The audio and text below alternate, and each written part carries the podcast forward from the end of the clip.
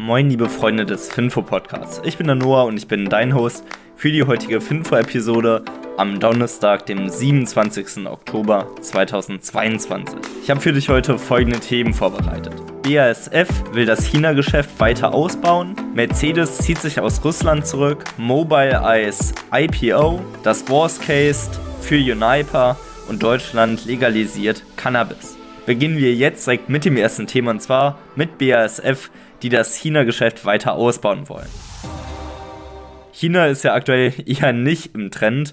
Die Indizes sehen da wirklich bitter aus, alles im Minus und auch generell ist ja irgendwo der Trend dazu, dass man sagt, mit China, mit denen wollen wir nicht so viele Geschäfte machen. BSF stößt hier gegen den Trend und sie haben gesagt, dass sie die Verbindung mit China weiter ausbauen wollen und hier weiterhin investieren wollen. China hat ja auch noch die letzten paar Wochen versucht, in den Hamburger Hafen reinzukommen, was auch einen mächtigen Streit in Berlin und Hamburg verursacht hat, weil hier Costco 35% der Anteile am Containerterminal Tollerort übernehmen wollte. Das hatte ein bisschen für Furore gesorgt. Jetzt hat man sich aber unterm Kompromiss dazu geeinigt, dass China ca. 25% erwerben darf. BASF ist aber nach wie vor von der Wirtschaftskraft von China beeindruckt und die sagen, dass sie hier mit weiterem Wachstum rechnen und deswegen den wichtigen Markt weiter bespielen wollen. Und genau dafür möchte BASF einen Verbundstandort für BASF in China errichten. Um bis 2030 sollen hier um die 10 Milliarden Euro investiert werden wo BASF in China investieren möchte, da zieht sich Mercedes aber aus Russland zurück. Und das ist auch das nächste Thema für heute. Weil Mercedes-Benz stößt das Russland-Geschäft vollständig ab, weil hier soll die Vertriebsgesellschaft und die Pkw-Montagewerke mit über 1000 Beschäftigten, die sollen an den russischen Investor Avatodom verkauft werden. Laut dem Finanzchef Harald Wilhelm soll das aber keine zusätzlichen finanziellen Folgen für Mercedes haben weil im Anfang März, da wurde die Produktion komplett in Russland gestoppt und das hatte im ersten Halbjahr einen Aufwand von 700 Millionen Euro verursacht. Aber neben Mercedes machen das auch einige andere Autobauer, so auch Renault, die das komplette Russland-Geschäft für einen Rubel verkauft haben und auch der Partner Nissan, der hatte das alles für einen Euro verkauft. Wenn man das in Verhältnis zu den ganzen Abschreibungen setzt, erscheint das schon echt ein bisschen abstrus, weil die Abschreibungen hier lagen bei 685 Millionen Euro.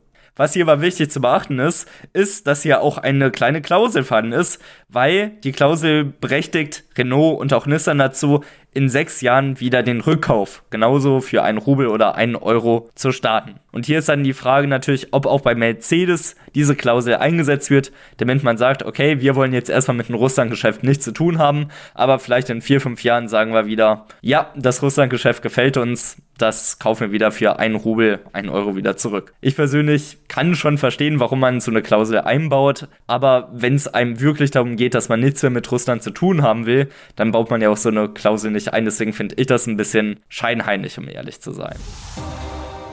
Wo wir aber gerade noch beim Autogeschäft waren, machen wir direkt mit dem nächsten Thema weiter und zwar mit Mobileye, weil die hatten ihren IPO. Mobileye wurde ja letztens von Intel ausgegliedert und Mobileye ist die Sparte für selbstfahrende Autos. Jetzt beim Handelsdebüt haben sie einen Plus von 33% erzielt, wodurch jetzt Mobileye eine Marketkapitalisierung von knapp 22 Milliarden US-Dollar erreicht haben. Intel hatte Mobileye 2017 gekauft und damals für 15,3 Milliarden US-Dollar. Von daher hat man jetzt einen kleinen Sprung gemacht. Aber wenn man ehrlich ist, in den ganzen Jahren, das sind ja jetzt auch schon wieder fünf Jahre, da erscheint es dann doch wieder ein bisschen wenig, dass man in der ganzen Zeit nur 3 Milliarden US-Dollar erwirtschaftet hat.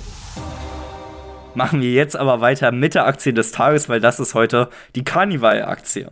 Carnival ist der größte Kreuzfahrtschiffsbetreiber der Welt. Dem Unternehmen gehören bekannte Marken wie AIDA, Costa oder auch P&O. Das Unternehmen aus Miami hatte sich zur Mission gemacht, die Erwartungen ihrer Kunden zu übertreffen und dadurch freudige Urlaubserlebnisse zu schaffen. Die Kreuzfahrtbranche ist ein Teil der Tourismusbranche und damit sehr zyklisch. Das Angebot unterscheidet sich grob in drei Preisklassen. Modern, hochwertig und luxuriös. Während moderne Kreuzfahrtschiffe meist groß sind und sich über Skaleneffekte finanzieren, sind Luxuskreuzfahrtschiffe meist deutlich kleiner. Das ermöglicht ihnen kleinere, exotischere Häfen in Zielländern anzusteuern und gibt den Kunden natürlich eine bessere Experience. Laut Experten soll sich die Branche bis 2024 wiederholt haben und insgesamt wächst die Kreuzfahrtbranche etwas schneller als die Tourismusbranche. Carnivals Cashströme kommen aus insgesamt drei Quellen. Einmal die Tickets, das ist halt einfach, man will auf dem Schiff sein, das sind ca. 68% des Umsatzes, 30% Onboard, also wenn man hier die Produktpalette kaufen will, wie zum Beispiel Schiffs-WLAN, Ausflüge und so weiter und so fort. Das sind dann nochmal 30% und dann gibt es nochmal 2%, die auf Tour und Other entfallen und das sind dann nochmal Sondereinnahmen durch Touren, wie zum Beispiel auch den Holland America Princess Alaska Tours, welches dann Führung und Unterkünfte in Alaska und Kanada anbietet. Wenn ihr also auf den Reiseboom wetten wollt, insbesondere hier nochmal auf die Tourismusbranche mit den ganzen Kreuzfahrtschiffen, dann ist ja wahrscheinlich Carnival das richtige Investment für euch. Wenn ihr euch jetzt aber nochmal mehr für Carnival investiert, dann schaut gerne einmal auf eulerpool.com nach, weil hier gibt es die zuverlässigsten Kennzahlen in ganz Deutschland. Es lohnt sich. Jetzt machen wir aber direkt weiter mit dem Worst Case für Uniper. Deutschland bereitet sich nämlich auf den Worst Case hier vor, weil die Finanzhilfen von Uniper werden sehr wahrscheinlich auf 60 Milliarden Euro verdoppelt werden müssen. Die finanzielle Situation von Uniper verschlechtert sich nämlich, weil sie haben jetzt einen bereinigten Nettoverlust in den ersten neun Monaten des Jahres von 3,2 Milliarden Euro erzielt. Das Problem ist hier, dass sie halt einfach zu teures Großhandelsgas kaufen müssen, um die Lieferverträge zu erfüllen. Und das Gas wird einfach teurer und teurer. Jetzt gerade geht es ja ein bisschen runter, aber man geht davon aus, dass wenn es jetzt kälter werden sollte im Winter, auch dann werden die Preise wieder steigen und damit nochmal mehr Verlust für Uniper erzielen. Unipe hatte auch schon mehrere Milliarden aus dem Staatsfonds bekommen, um das Ganze zu finanzieren, was dazu dann auch führt, dass Ende des Jahres sehr wahrscheinlich Uniper verstaatlicht werden wird. Das Geld, aktuell sind es ja noch ca. 30 Milliarden Euro, man geht davon aus, dass es aber auf 60 nochmal verdoppelt wird. Das wird sehr wahrscheinlich nächste Woche überwiesen und wie angekündigt, Uniper wird dann sehr wahrscheinlich auch spätestens nächstes Jahr verstaatlicht werden. Jetzt aber kümmern wir uns nochmal um das letzte Thema und zwar zum Cannabiskonsum in Deutschland weil Deutschland wird es jetzt erlauben, bis zu 30 Gramm Cannabis für den Freizeitgebrauch zu kaufen und auch zu besitzen. Das zumindest gilt für 21-jährige Erwachsene. Am Mittwoch wurde hier der Vorschlag gebilligt, um hier den Schwarzmarkt etwas einzudämmen und das sorgt natürlich auch für einen Schub für die entstehende Cannabisindustrie in Deutschland. Der Verkauf soll hier in speziellen Geschäften stattfinden und es soll auch hier eine Regulierung der Menge von THC in dem jeweiligen Joint festgesetzt werden. Wichtig hier ist, dass die ganzen Läden jetzt nicht irgendwie groß und viel Werbung machen dürfen, sondern sie sollen relativ harmlos aussehen, etwas weiter weg von Kindergärten und Schulen, damit man bloß nicht in Kontakt kommt. Aber Firmen wie Symbiotic die feiern das Ganze richtig ab und sagen, das ist so wie ein Lottogewinn. Wir wollen jetzt richtig Gas geben und wir planen Franchise-Geschäfte für die Cannabis-Einzelhändler in Deutschland. Und daraufhin ist die Aktie auch um 19% nach oben geschossen. Wichtig vorab ist aber auch noch zu verstehen, dass die Europäische Kommission erst nochmal den Vorschlag überprüfen muss. Dann kann das Ganze erst dann vonstatten gehen. Aber das könnte noch ein bisschen dauern, weil, wie Lauterbach auch gesagt hat, es gibt aktuell einfach wichtigere Dinge zu tun, wie zum Beispiel den Krieg in der Ukraine.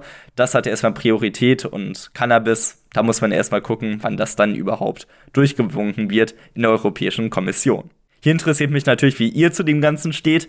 Schreibt mir hier gerne eine Nachricht auf Instagram, schreibt mir hier sehr gerne eine Nachricht an finfo-de. Die heutige Finfo-Folge schließen wir aber mit dem Fakt des Tages ab, weil Gras war das erste Produkt, welches online verkauft wurde. Zu Beginn der 70er Jahre verkauften nämlich Stanford-Studenten online einen Beutel Gras von einem MIT-Studenten. Das aber war es jetzt mit der heutigen Finfo-Episode am Donnerstag, den 27. Oktober 2022. Ich hoffe, ihr hattet euren Spaß beim Zuhören. Ich hatte ihn definitiv beim Aufnehmen. Wir sehen uns dann morgen wieder. Macht's gut. Ciao.